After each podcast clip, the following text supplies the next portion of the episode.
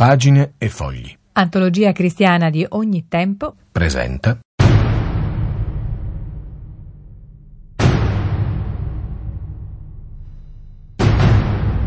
Faccia a faccia improbabili alla Radio Vaticana.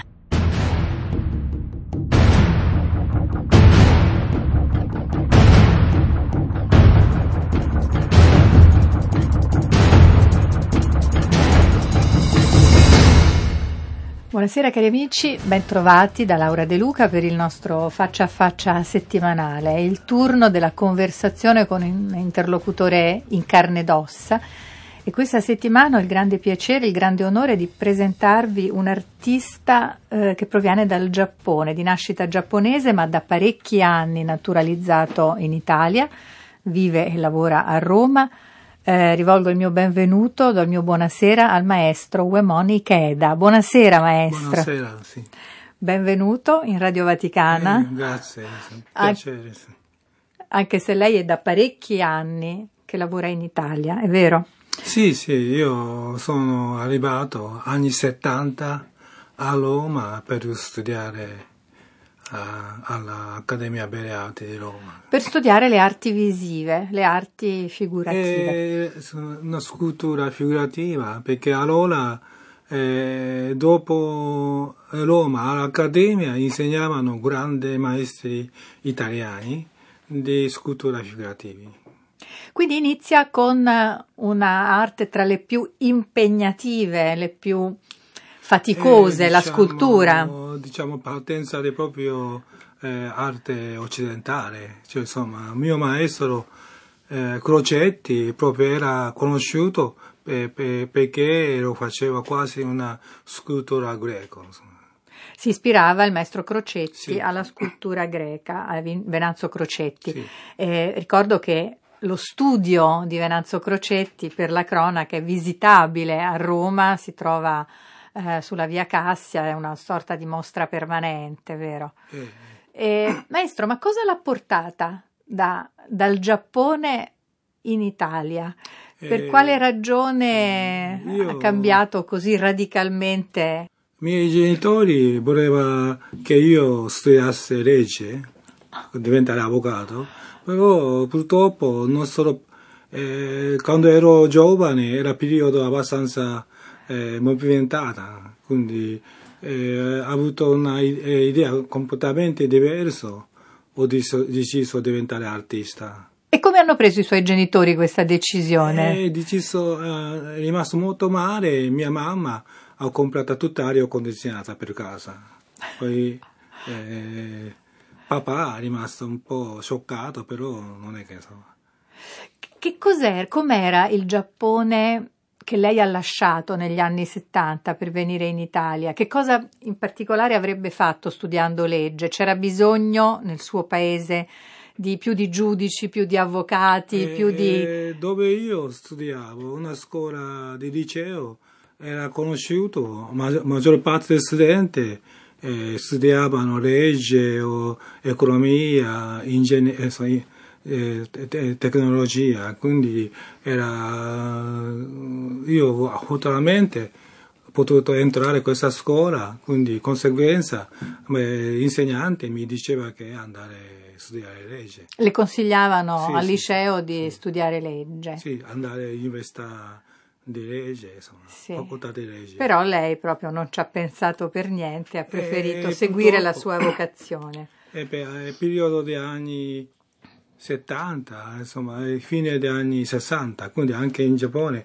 c'è stato un movimento studentesco, quindi io ero, volevo diventare artista, in pratica non ho fatto nessuna attività po- politica, però eh, lo stesso perché vedendo amici miei che eh, insomma, facevano dimostrazioni o altre cose, un po' insomma inizi a pensare le cose troppo presto, perché le cose che dovevamo pensare dopo che è entrata all'università, quel periodo noi, noi già pensavamo appena entrata al liceo. Quindi, Quindi mi sta dicendo che anche in Giappone, che noi in Occidente immaginiamo come eh, un paese... l'Italia famosissimo, no? perché insomma, quando io sono arrivato è andata mangiare mensa di Sapienza. Dell'Università La Sì, Sapienza sì. di Roma. Sì. No, dicevo, noi in, in- in Occidente abbiamo un'immagine del, del Giappone, dell'Oriente in generale, come di un'area quasi mh, al di fuori dal tempo, no? Mm. non toccata da rivolgimenti politici, da disordini, mentre invece lei mi sta dicendo che anche nel Giappone di quegli anni, Eh, fine più 60, dopo, 70, perché- c'erano movimenti giovanili. Sì, perché il Giappone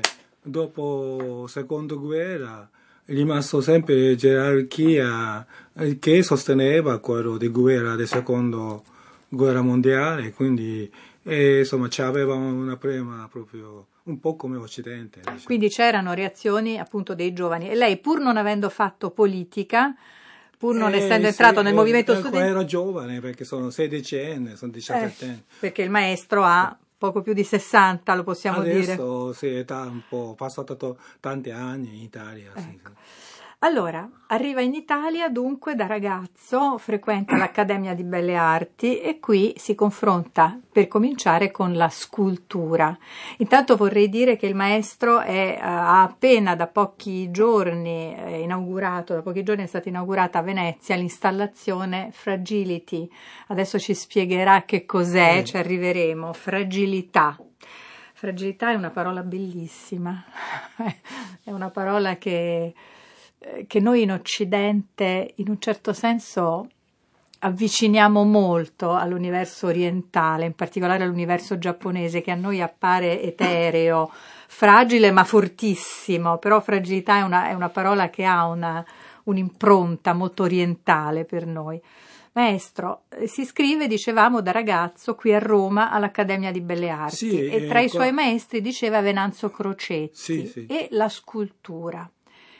E quindi le, le prime esperienze sono con la figura, con... eh, Eh, prima esperienza era, era modella greca, eh, che quando io arrivavo, perché Crocetti era un po' strano come artista, era? era strano, strano un Ah. po' come artista. Arrivavano alle 8.45 a- a- alla, In aula? aula. Quindi il studente deve essere entrare prima di... eh, Del maestro. eh, infatti. E poi il custode apre porta di aula alle otto mesi. Quindi eh, artisti, cioè giovani ragazzi, hanno dovuto fare fila a otto mesi per entrare aula, prendere pos- posto migliore. Era molto affollata la lezione di e Crocetti. tut- e inizialmente erano tanti studenti, perché lui era molto serio. Maggior parte degli studenti se ne andavano via. Ah. Sì, andavano da Faccini. Da Fazzini, sì, da Pericle Fazzini. sì, sì, Faccini era più allegro, più diciamo... Ecco, Crocetti era più severo. Eh sì, era un po' tipico, diciamo, insegnavano. E noi eravamo quasi apprendisti, non, è- non era studente, diciamo. Quasi apprendisti. Sì. Quindi faceva fare bottega proprio, faceva fare... Sì, perché eh, faceva, obbligava, obbligava le cose molto seriamente. Mhm. La lezione più grande, più importante che ha ricevuto dal maestro Venanzo Crocetti. Eh, perché Crocetti eh, c'è una persona che studiava proprio dice, eh, scultura gre- greca, no? quindi eh, prima di tutto eh, chiedevano di, di noi di disegnarlo. Ah. Quindi, eh, La prima fase era il disegno. disegno, quindi eh, eh, veniva due volte a settimana, venerdì, noi dovuta- do- dovevamo presentare il disegno che è fatto a settimana, che deve essere minimo più di Tolentina, insomma. Se era poco non guardava neanche, insomma. Quindi eh, chi faceva più di 30, 50 poteva far vedere il professore. Quindi era molto esigente. Sì, e poi maestro. addirittura che inizialmente quando vedeva disegno non buono, eh, lasciava cro- croce, croce sul Croce. disegno. Quindi eh, di solito studente già sentiva essere giovane artista, quindi eh, rimaneva molto male, insomma. Quindi diciamo colpiva chi aveva delle presunzioni, delle Non so, tentazioni. di- eh, Però lo stesso lui diceva che eh, Michelangelo ha fatto scultura di pietà, eh, età di 24 anni, quindi insomma eh, era un po' una persona un po' contraddittoria, però come insegnante era bravo. E infatti perché dopo che un anno dopo, di solito gli studenti facevano, diciamo che 54 settimane, 30 settimane che stiamo a studiarlo, eh, quindi 1200 disegni, 1000 di- disegni ha fatto un anno. Quindi quattro Lavoravate anni- moltissimo. Quattro anni con lui e noi diventavamo mo- una disegnatore molto bravi. Per diventare scultori dovevate essere prima disegnatori, Sì, passare prima per il sapere- disegno. Sapere disegnarlo, come AutoCAD per architetti, insomma. Quindi- I mo- i moderni sistemi. Sì, sì. E lei ha conservato tutti questi bozzetti, tutti questi Ah, disegni? no, perché io No? quella volta abitavo a Caserina, settimo piano, senza ascensore, senza, senza riscaldamento. Quindi avevo stufa. Allora eh, è una zona popolare non c'aveva riscaldamento, no? come posso dire. Non mi dica che bruciava i disegni per Sì, riscaldarsi. Sì, infatti così. Oh, Eh, no. Perché insomma, quello che ho lasciato Crocetti mi sentivo male, allora però riuscivo a passare inverno bruciando disegni. I disegni bruciati per riscaldarsi. Questa era la vita dello studente, di uno studente giapponese eh, venuto in Italia eh, negli anni in 70. questo modo io ho imparato Ha imparato moltissimo. quello che posso bruciarlo, quello che deve rimanere, no? perché ci sono Che cos'è che si deve bruciare? Che cos'è che deve quello che rimanere? non va bene, deve- bisogna bruciarlo. E per quello che eh, vedi qualche cosa bello, bisogna rimanerlo. Infatti, ancora oggi, quando vedo quello disegno che non bruciato, che è rimasto dentro il mio, diciamo, ca- Cartella? castella, è ancora bello, sì. Nella bene. sua vita ha imparato cosa bruciare e cosa Eh, conservare? sì, lui, eh, Nella sua vita, lei, maestro, ha Eh, imparato cosa Sì, tenere? quello bisogna, è, è estetica, quindi il professore Crocetti infine insegnava estetica, quindi capire bello e brutto, no? Quindi eh, io ho imparato da lui che cosa è bello, una cosa molto importante, insomma. E saprebbe riassumerlo? Che cosa è bello oggi? Ah, quello bisogna disegnare prima 4.000 disegni. C'è molta- molto da cercare, da ricercare per Eh, arrivare al È bello. una cosa che bisogna impararlo, insomma, eh, insomma, bisogna frequentare. Insomma. E infatti dopo io, un giorno dopo che ho lasciato, finito l'accademia, ho letto un libro di eh, eh, Picasso. Un- eh, lui diceva che per diventare artista, pittore, bisogna, lui diceva che minimo deve disegnare 4.000 disegni. Io quando, nel momento che lui ha detto questa cosa, è rimasto contare quanto ho disegnato no? all'accademia. In pratica disegnavo 4.000 disegni. Quindi quello che diceva Crocetti era vero. insomma. Dopo Crocetti, altri ma- e dopo Picasso, altri maestri? E maestri, io ho- mi è piaciuto molto Cézanne, come eh, rivolgeva la sua vita, no? Insomma, che una Paul sere- Cézanne. Sì, serenità sua e poi anche sua, diciamo, concretezza, insomma. Eh, E poi, e poi amici romani, diciamo, artisti che mi hanno insegnato tanto, insomma. Vuol fare qualche nome? In quegli anni Sì. 70 Roma era piena di artisti, di Sì, era sperimentatori. un momento molto Effervescente. perché c'era una specie di inserimento di stranieri nell'ambiente romano. Si stava Sì, aprendo poi c'era, c'era all'internazionale, un sindaco Giulio Carlo Alugan, quindi loro che era uno storico dell'arte. sì, sì, che portavano, io c'ero nato insieme, ho visto anche eh, Giulio Carlo Alugan, persona che eh, trattava bene l'artista, cioè rispettavano artisti, insomma, ero ancora giovane, però lui sempre mi guardava come artista, quindi questo sono una cosa positiva. Maestro, lei ascolta musica quando lavora? Sì, sì, eh, perché hai saputo, insomma. Io eh, mettevo di, di solito musica di eh, jazz, Ah, il sì, jazz. quello di Amy Winehouse, come si chiama? Non, non mi ricordo. Una cantante. Amy Winehouse. sì, sì. Ascoltiamola.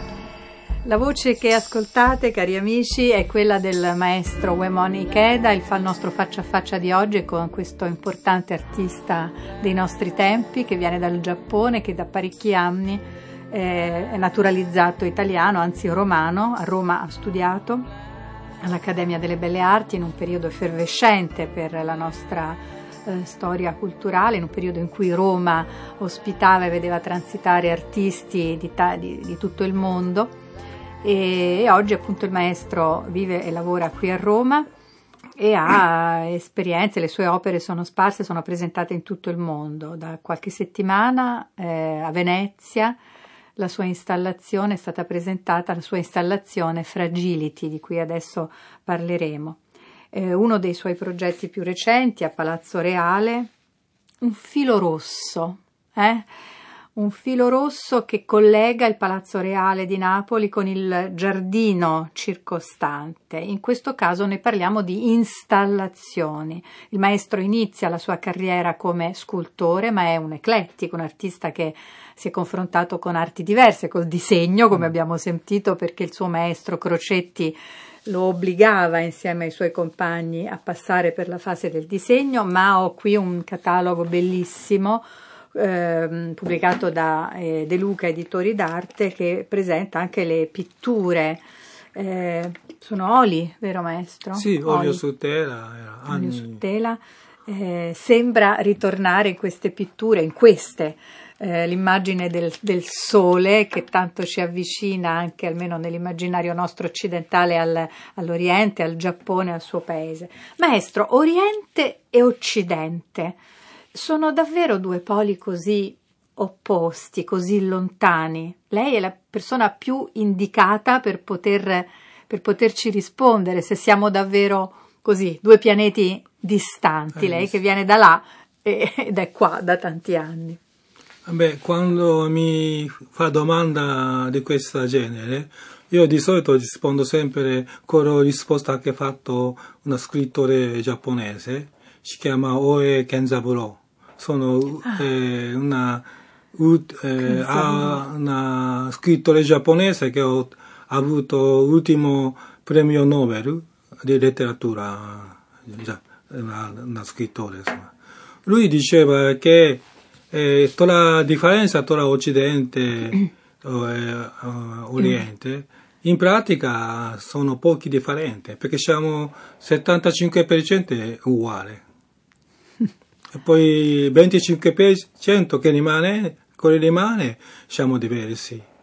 Allora, per discutere la differenza tra Occidente e Oriente, eh, per eh, dic- eh, sapere chi è superiore, Occidente o Oriente, eh, lui diceva che non voleva parlare di differenza, perché differenza, eh, però lui ha detto che parlare di differenza per eh, eh, eh, per, per, possibilità di, insomma, uh, di due mondi, lui voleva discutere. Insomma, differenza uh, fa la cosa positiva, non negativa.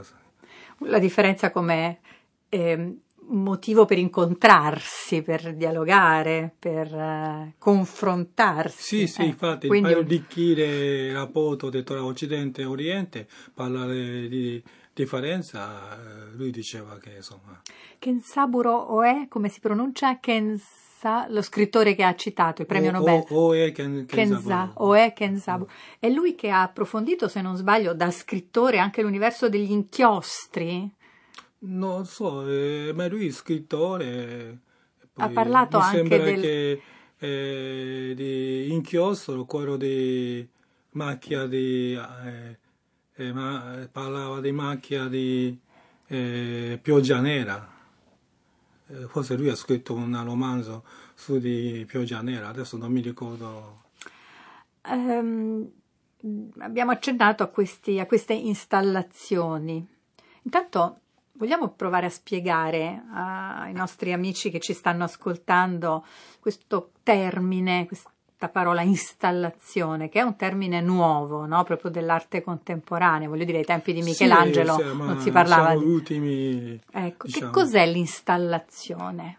L'installazione è un- una forma estetica che mm, provi, mi aiuti lei a spiegare. Eh, eh, naturalmente io spiego punto di vista mio, no? Certo. Insomma, eh, non posso eh, spiegare proprio, proprio significato di installazione, no? Perché eh, ognuno ha il suo modo di farlo. Per me installazione è come una, eh, imparare una eredità sociale nel posto dove io devo imp- intervenire. Perché eh, in fondo è filo rosso, quando io ho fatto installazione a Maxi, quello museo Qui arte- del- delle arti del XXI è secolo, è qui molto di Roma. famoso. Sì, allora io quando facevo piazza, quando è finito, eh, era giornata di arte contemporanea, quindi c'era una famiglia eh, con un bambino che usciva dal museo e poi ho iniziato a toccare la mia installazione. Allora, i genitori, visto che un artista che fa installazione a insomma, dice, museo importante, pensava che sono un artista importante. Un artista Sì, eh, importante, lo è. Allora lei, eh, il genitore è rimasto male perché io stavo facendo davanti a questo bambino. E invece il bambino tirava Il filo, toccava il filo, questi toccava, materiali. faceva- inizia a giocare, no? Sì, sì. E poi eh, mi guardava eh, madre e che mi, mi chiedeva di, insomma, no, no, eh, di- di- di- che- scusa quasi, diciamo. Aveva paura che, Sì, che il bambino come- appen- l'avesse infastidita, Sì, diciamo. sì, perché appena uscito dal museo, perché dentro il museo non può toccare Certo, niente. certo. da- insomma. Ecco, mentre invece la sua risposta qual è stata? E invece la risposta è stata bambino. Ha detto che eh, il bambino mi ha guardato anche a me, ha capito che situazione, ha risposto ai genitori dicendo che questo è un filo, È un filo. questo è un filo. Allora io, eh, insomma, dovevo rispondere, rispostare i figli, eh, suo bambino, non, non dire, non litigare con il bambino, no? Ho tagliato un filo e poi legato il filo al bambino. È un esempio molto chiaro Mm. di quello che il maestro Ikeda intende per installazione, un intervento estetico su una realtà sociale. Quindi Sì, l'arte infatti, non è sì. più un oggetto da museo che rimane distante dall'osservatore, Eh, eh. che rimane in un'area sacra, intoccabile, ma interagisce, quindi entra in relazione col visitatore, per cui il bambino può toccare, può entrare, Eh, uscire da sono- questa... È una cosa Che attiene alla vita, sì, ecco. sto- stiamo facendo adesso, quindi non so, è difficile definirlo perché una cosa, c'è uno sviluppo in sé, no? va avanti da solo questa Certo, storia. Quindi, però insomma già ci ha dato una chiave di lettura importante, Sì, sì. è una dimensione estetica che interagisce con la realtà. eh.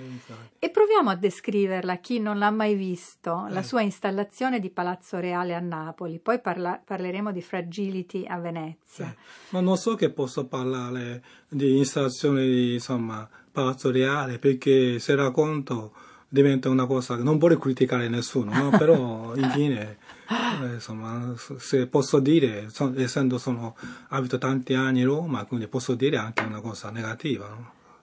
Questa installazione che lei vede in pratica hanno stata tolto eh, perché mostra durava da no- novembre e gennaio e invece hanno tolto eh, diciamo quasi dicembre perché passavano non so come hanno tolto completamente No, dicevo, ma possiamo provare a descriverla a chi non l'ha mai vista, possiamo provare a raccontare questo filo rosso di seta, lana, teso come una tela di ragno, con, creando degli intrecci particolari tra il cortile, le sale, il giardino di Palazzo Reale a Napoli. L'effetto è un po' una provocazione perché è una questione territoriale no? perché Una?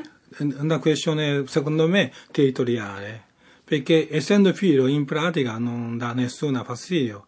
Però dà fastidio chi, chi, insomma questione territoriale che è una eh, arte che entra in una zona che chi ha competenza insomma io in, in certo senso eh, infran- infrango su diciamo eh, potere te- eh, territoriale insomma quasi un'irruzione, quasi Sì, un ingresso sì, eh, in un'area, anche perché quello che trasmette, le- abbiamo qui il catalogo del- di questa installazione appunto a Napoli, che adesso diceva il maestro è stata tolta, l'effetto, le fotografie trasmettono questo L'ha effetto. tolto durante mostra. Certo. E poi di fatto da una studente, eh, amico nostro che lavora all'Accademia Belle Arti di Roma, di fatto di nuovo era bra- è stata bravissima.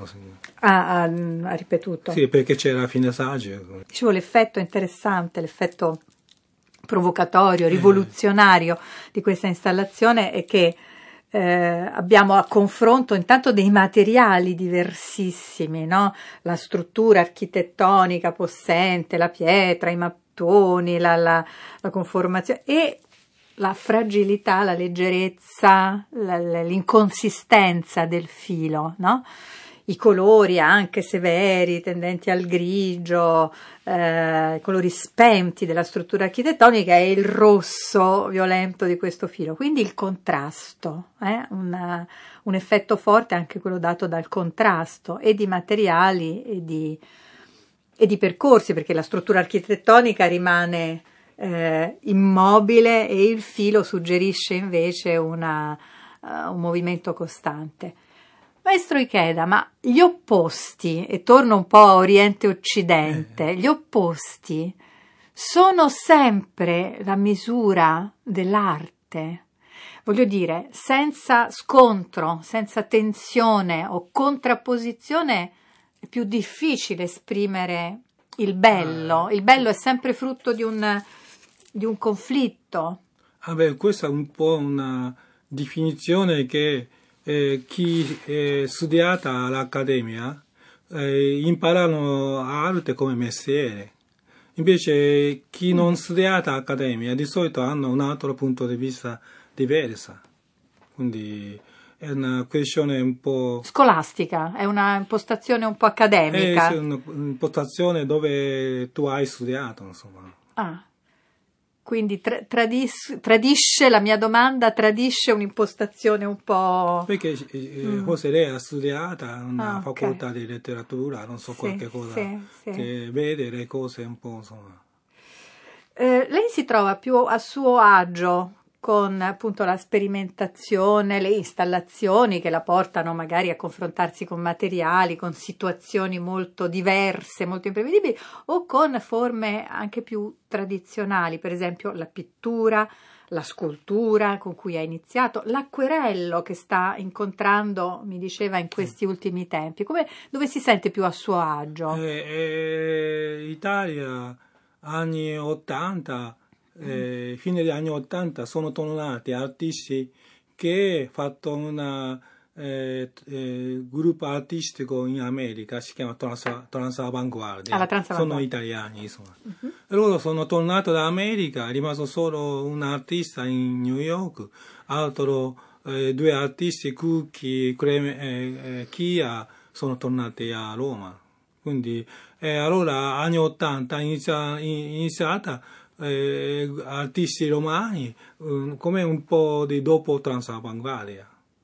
Quindi, creata un gruppo di artisti a Roma, sono eh, come un- eh, noi, noi abbiamo chiamato dopo transavanguardia. Ecco. Allora, transavanguardia in pratica eh, sono teoria eh, che è discusso da Bonito ah, Oliva? molto famoso, internazionale. E in certo senso una, fanno ritorno di, eh, indietro, una- cercano riferimento a passati e poi ri- riportano a, a- Al tempo presente, al tempo sì. presente. Allora, eh, Giulio Carlo Argan ha detto come citazione, uno che cita, no? qualcuno che detta, non so, Dante dice qualche frase, lui cita questa frase, Eh, un po', quindi eh, a loro specificamente tornata in- eh, de- anche tornata dietro te- tecnicamente, se olio su terra. E, questo, e lei come spiega questo ritorno indietro? Cioè, si cercano delle certezze? Eh, Allora, la nostra arte di oggi eh, partono da diciamo 800, no? Di Parigi e poi eh, fanno, poi chiamano arte moderna, moderna insomma, che noi sappiamo tutti, sono tutti artisti famosi. E poi dopo arte moderna ci sono arte chiamata avanguardia. E poi un, dopo avanguardia, fine di avanguardia, arrivano un periodo di arte concettuale, arte di oggi, con Eriso, tutti quegli artisti famosi a Roma, sono degli artisti concettuali. Eh, che partono da Duchamp, una provocazione, arte, dalle provocazioni sì, anche eh. dei... Allora, arte uh-huh. di avanguardia era stata un po' propaganda, purtroppo. E c'è, c'è parte di esagerata, perché negando le cose è negato completamente, diciamo, quello parte positivo di tradizione, no? O bello stesso. Certo. Quindi hanno cambiato tecnic- tecnologicamente, usata eh, eh, eh, sono una cosa che eh, e allora conto la sua eh, concettuale iniziata eh, noi pensare che cosa è arte cioè bello che cosa è, una questione estetica. Quello che insegnavano all'Accademia Belle di Roma anni 70 con un maestro nostro. Quindi noi to- siamo un po' tornati indietro, libero tecnologicamente, insomma, di, di, di fare olio su terra e poi acquarello. Tutte quelle cose che abbiamo rifiutato di farlo. Ma perché secondo lei questo ritorno indietro? Perché posso rispondere? Sì. Eh, perché purtroppo, non so che, comu- comunismo e quello materialismo eh, è stata, ha fatto una cosa es- eh, esagerata.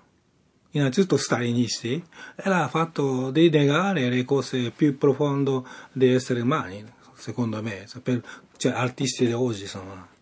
Quindi noi eh, artisti romani di oggi eh, propongono tornare di almeno recuperare parte quello positivo di essere umani. Insomma.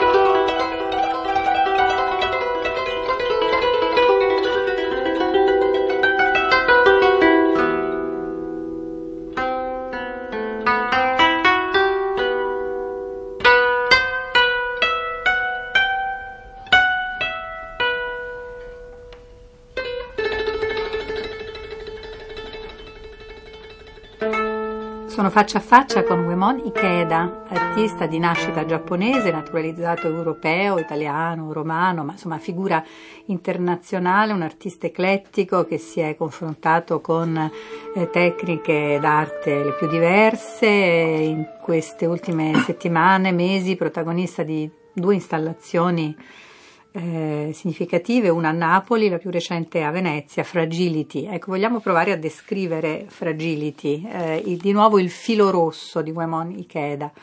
Quindi immagino che sarà questa installazione di Venezia sulla falsariga di, di Napoli, di Palazzo Reale di Napoli, il filo rosso che continua eh, a percorrere, a attraversare no, le, le strutture architettoniche.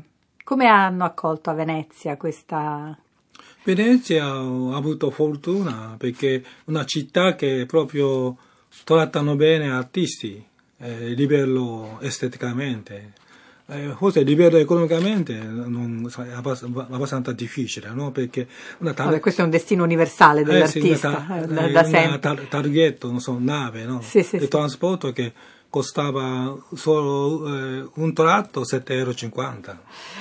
E quindi è una cosa da... Se, se uno fa 5 volte prende autobus, paghi quasi 50 euro. So. È destino dell'artista essere povero, è normale. Eh, Tutti gli artisti sono stati poveri. Vabbè, se è povero non possono pagare 50 euro, come posso dire, quindi deve avere soldi di pagarlo, no?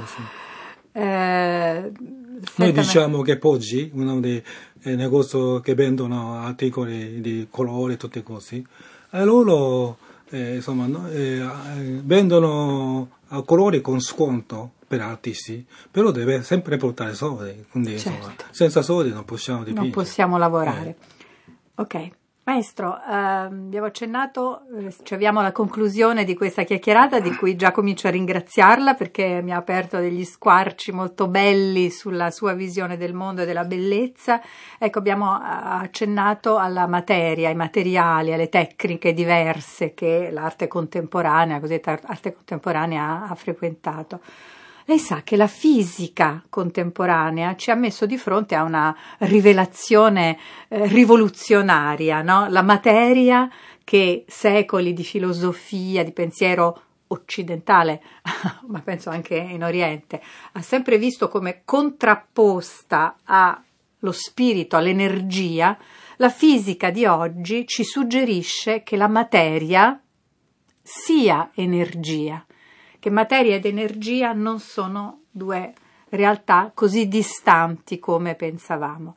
Lei che tratta la materia, che ha iniziato la sua carriera artistica con la materia più impegnativa possibile, il marmo, la pietra, facendo la scultura, come sta vivendo questa progressiva, questo progressivo alleggerimento della materia stessa? Ecco, vedo che dal, dai marmi è passato al filo, infatti, no? Quindi muta il nostro rapporto con la materia. L'uomo contemporaneo ha, ha meno, sembra avere, sembriamo avere meno da toccare. Mi spiego, abbiamo una, una percezione più evanescente, più leggera, più fragile della materia di cui noi stessi siamo fatti. Lei come vive questo passaggio? Eh, una domanda un po' difficile. Eh sì, sì, sì. Eh. Eh, prima di tutto io non sono materialista, scusa che sempre sono ambiente, un artista dell'ambiente, eh, diciamo, romano, che diciamo, disponiamo in certo modo. E sono artista, quindi artista materia, noi usiamo dipingere, fare una mostra, comunque materia non è una cosa negativa, cioè il punto di partenza è quello. E poi come orientare sono giapponese? Di solito noi diciamo semplicemente eh, noi abbiamo, siamo esseri umani fatti da materia, una parte. Quindi se uno nega la materia, nega se stesso, perché ad esempio i capelli sono, non è insomma, sensibile, non possiamo tagliarlo. Insomma. Anche i unghie crescono, però infine sono, non è essere viventi. Quindi in pratica noi mangiamo le cose materia in fondo. Quindi noi eh, eh, dicono che mi sembra scienziati ogni sette anni il nostro corpo completamente cambia materialmente. Cioè, insomma, non, non, so che esattamente uh, dovete andare, insomma, quindi in pratica noi stessi fatti da materia Certo.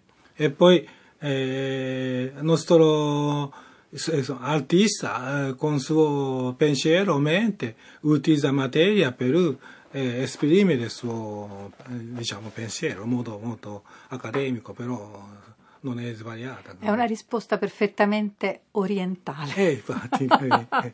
quindi eh, secondo me materia, io penso, fa parte di esseri umani, esseri viventi. Grazie Quindi- maestro. Senta, mi dice dopo tanti anni che sta qui in Italia, soprattutto in Italia, insomma, che ha lasciato comunque il- la sua patria d'origine, mi dice un profumo del Giappone che ricorda, a proposito di materia, che il profumo è materia smaterializzata, mi ricorda un profumo del Giappone che, che le è rimasto Eh, proprio quello mi ricordo di profumo e sapone. il sapone Sì, sì, è molto neutrale, giapponese, però delicato. sì, è ottimo odore di sapore. E per salutarci, maestro, il suo grazie. Pensando alla sua vita, pensando alla sua carriera, ma anche pensando alla storia dell'umanità, alla storia dell'arte, la parte per il tutto, un grazie che lei si sente di dire a qualcuno o per qualcosa. Allora, ripeto, io sono giapponese, però sono artista romani, no? Di solito noi diciamo grazie a stesse, a se stesse, cioè grazie a me, insomma. A se stesso, Sì, sì. per la, la sua attività di ricerca. E di- infatti, perché senza di me non, non esiste neanche mia arte, no? Quindi, dispiace modo di rispondere in modo molto egoista, però insomma... No, no, è- Eh, sì. lo, lo- lo definirei una risposta realista invece, infatti, ecco, infatti. non, non ipocrita, non, Eh, insomma. non- sincera. Eh. Io ringrazio infinitamente il maestro Uemon Ikeda per questa conversazione, ringrazio eh, Marta Bianchi eh, che, ha, mm, reso per- mm, che ha reso possibile questo incontro e l'architetto Olimpia De Santis che ha eh, sostenuto il maestro nell'ultima installazione appunto veneziana che sono state testimoni mute di, questa, di questo nostro faccia a faccia. Grazie ancora maestro, le auguro soprattutto buon lavoro aspettando grazie, di grazie. vedere i suoi prossimi lavori, le sue prossime installazioni, opere in Italia e non solo. Giapponese, italiano, direi eh, cittadino del mondo. Grazie a Uemon Ikeda, cari amici, era il nostro faccia a faccia di oggi. Tra sette giorni ne viviamo un altro.